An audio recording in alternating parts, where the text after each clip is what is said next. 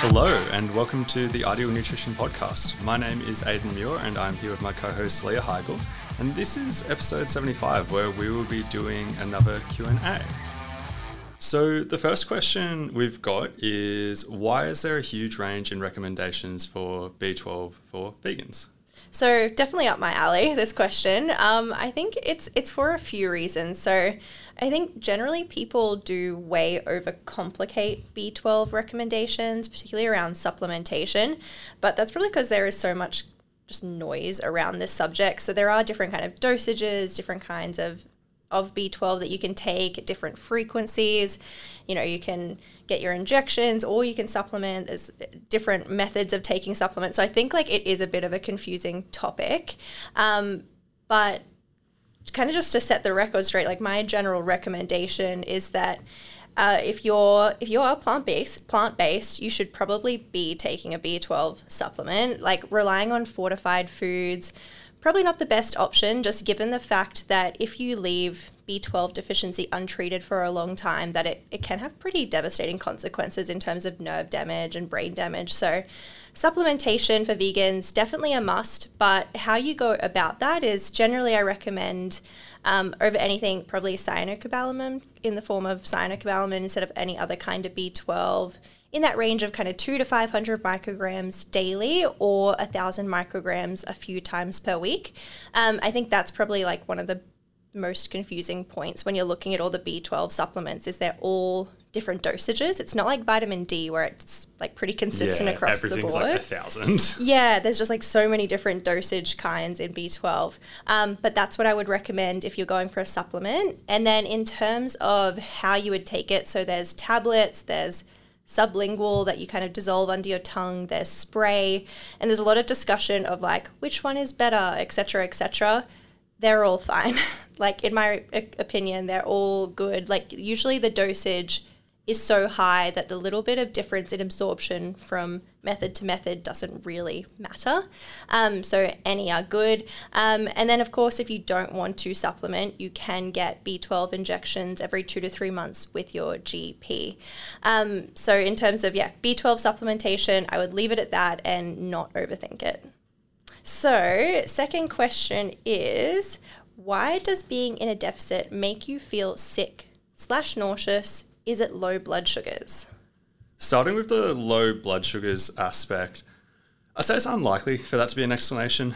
I, I have had a lot of clients who will feel sick, nauseous, or lightheaded or anything like that, and assume that it's low blood sugars. So then they will have sugar or carbohydrates, or something like that, to feel better. And often they do feel better when they do that. But one of the things that definitely comes to my mind first in that situation is if that's something that does happen regularly, what I personally would do is I would test blood glucose levels. I would get one of those things that you can test, they're relatively cheap to get, and I'll test because you can confirm your hypothesis really easily. Like, say the fasting range is 3.5 to 5.5, and obviously you can go higher when you're eating and stuff like that.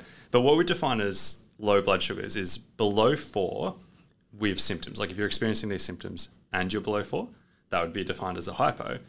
Those are actually quite rare in people who are not um, injecting insulin.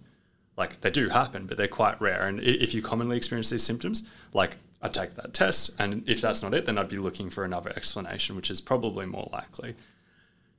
In terms of other explanations, um, lightheadedness, which could factor in with the nauseousness and stuff like that. In some cases, that can be low blood pressure, particularly for people on medication, but even even with somebody who's just made a significant change in their diet, particularly if you have gone from a higher sodium diet to a lower sodium diet relatively quickly.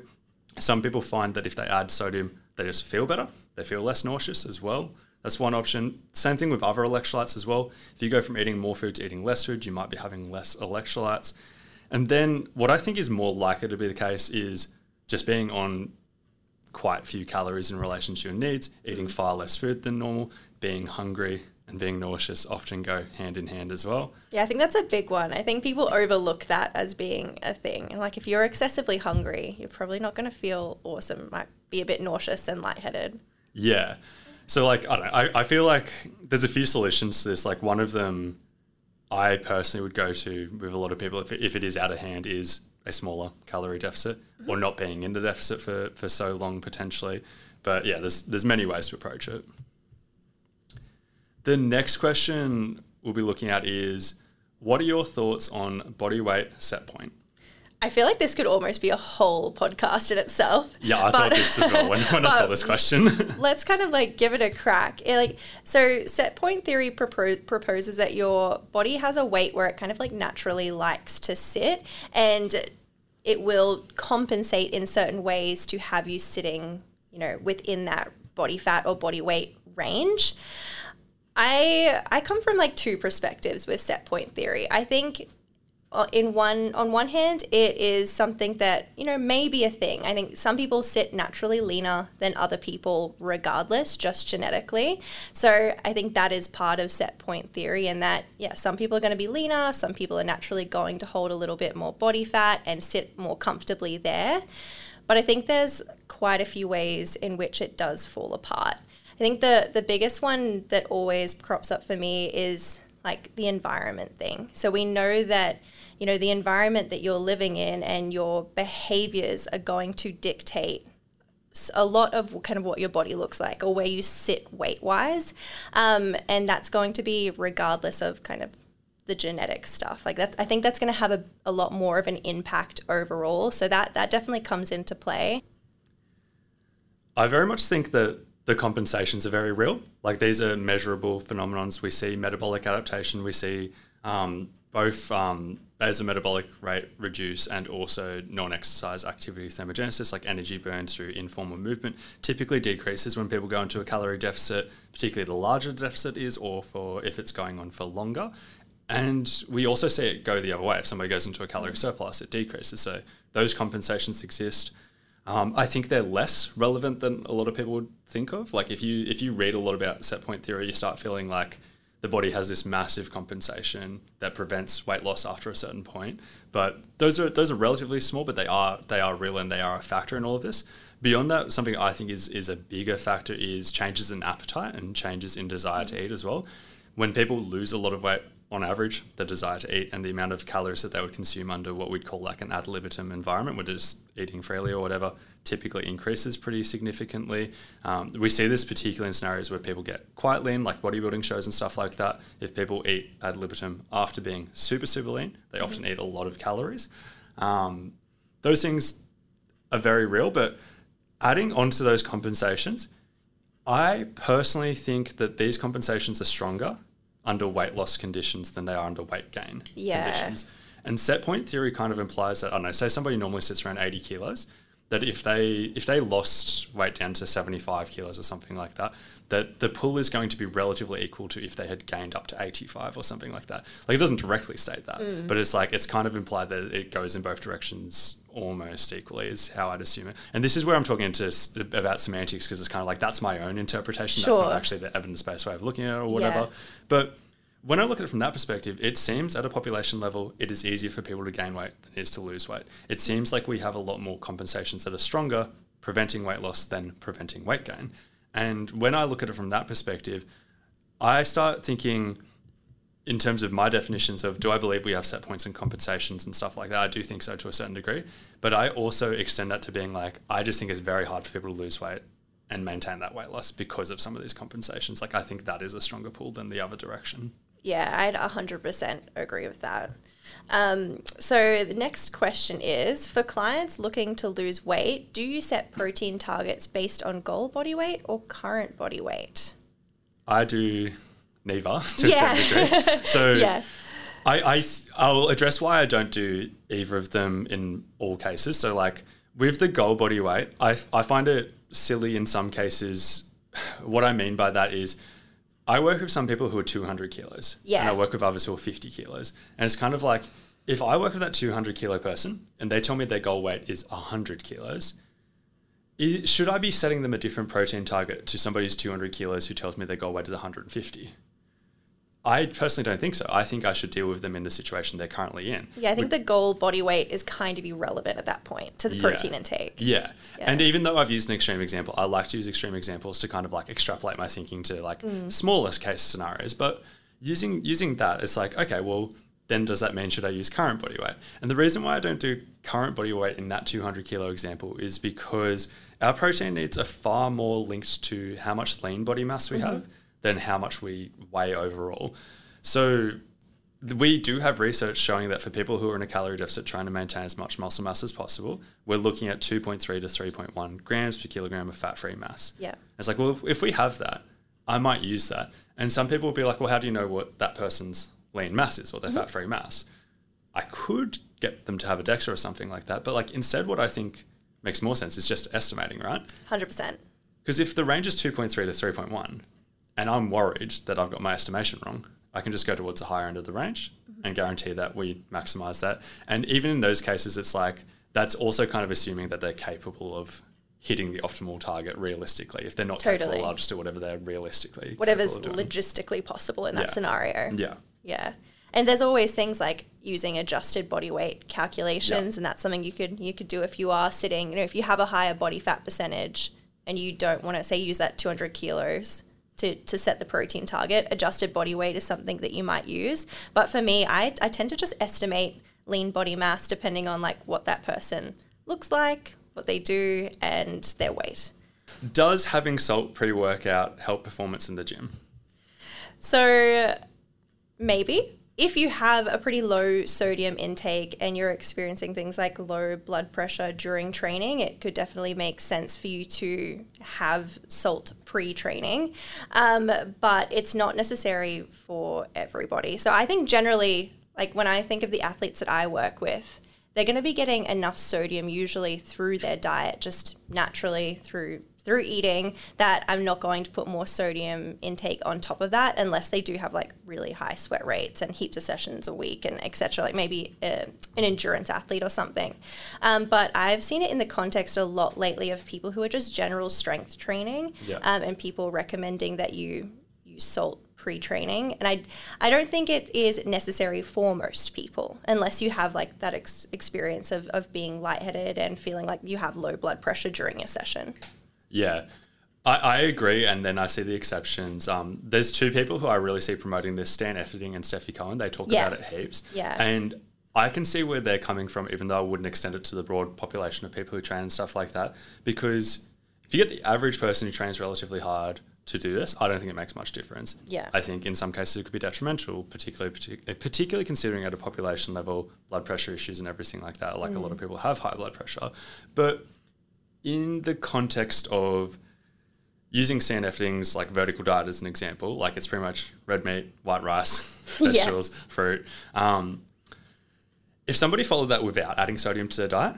and they ate completely unprocessed foods and they didn't add sodium to their diet, they end up on a really low sodium diet. And then they also train hard and they sweat. So they've got this combination of these two things and they end up experiencing these things. They end up Yeah. getting um, lightheaded. They're training suffering. They're not as energetic and everything like that. You get that person to have salt pre workout and they feel better. Um, the example Stan often uses is the lightheaded feeling. Like when you watch somebody get up off a leg press and they like feel a little dizzy and stuff like that. Like that's, Yeah. he's like, with that person, try this. If it helps, awesome. If it doesn't, if you don't feel any different, then like Then just don't do it anymore. Um, so yeah, I, I think that's how I'd look at it. Being like, if you already feel good, I probably and you eat salt in your diet, you eat packaged food and stuff like that. I really Yeah. wouldn't think about it. But if you think you've got a low sodium diet and you experience some of these things, it's worth trying. Heaps of people who do try it report having like way better pumps because suddenly the sodium's bringing water Mm. into their muscles and stuff like that. Better energy, less slight head feeling. Like it has potential, but if I had to guess in terms of what percentage of people who walk into the gym do I think get benefit from it, I think it's a relatively low percentage. pretty small amount Yeah. So next question is what blood test should you get if you are struggling with weight loss This is a tough question to answer, but starting like I, I would personally recommend going to a GP for this and not necessarily going to anybody else because Yes. there, there can be a lot of blood tests people would recommend. But starting off with a GP, looking at it from that perspective, firstly, not necessarily from the weight loss perspective, but I would get a general blood test just because it's free in Australia. So it's like, let's get this information What's the while we're at it. So test cholesterol, test blood glucose levels, all these things, even just from a general health perspective. Um, if you ask for a general blood test, you will get given all of these things. I would also add vitamin D. I've talked about this heaps as to why I really rate vitamin D and also the prevalence of deficiency. Like I would estimate that somewhere we definitely know for sure that at least 30% of Australians are deficient. So it's like there is a chance that you've Just got a chuck it on there. Like anytime you're Yeah. getting a blood test, just ask Yeah. for vitamin D. and like that doesn't directly affect weight loss, but it's like you might get sick less frequently if you Yeah. if you address this. You might get better sleep. You might feel better. You might feel more energetic. There's a, there's a bunch of reasons why it's worth looking at. Um, but then specifically answering the question, the biggest one I'd look at is testing your thyroid hormones, specifically T3 and T4. Um, they have a, a pretty decent sized influence over our total daily energy expenditure. They are involved in our metabolism. If they are lower, so you have hypothyroidism or you're on the brink of that or anything like that, then total daily energy expenditure will be a bit lower. Um, I've spoken about it previously, but like the the highest like recorded decrease in to- or in at least basal metabolic rate from these hormones being lower is about fifteen percent. So it, it's never going to be the sole explanation as to why weight loss is difficult, but it is it is a factor and it's worth looking at for sure. Um, but beyond that, if, if you are in a position where it's making a big enough difference from a weight loss perspective, it's also going to be making a big difference from a health perspective. yeah.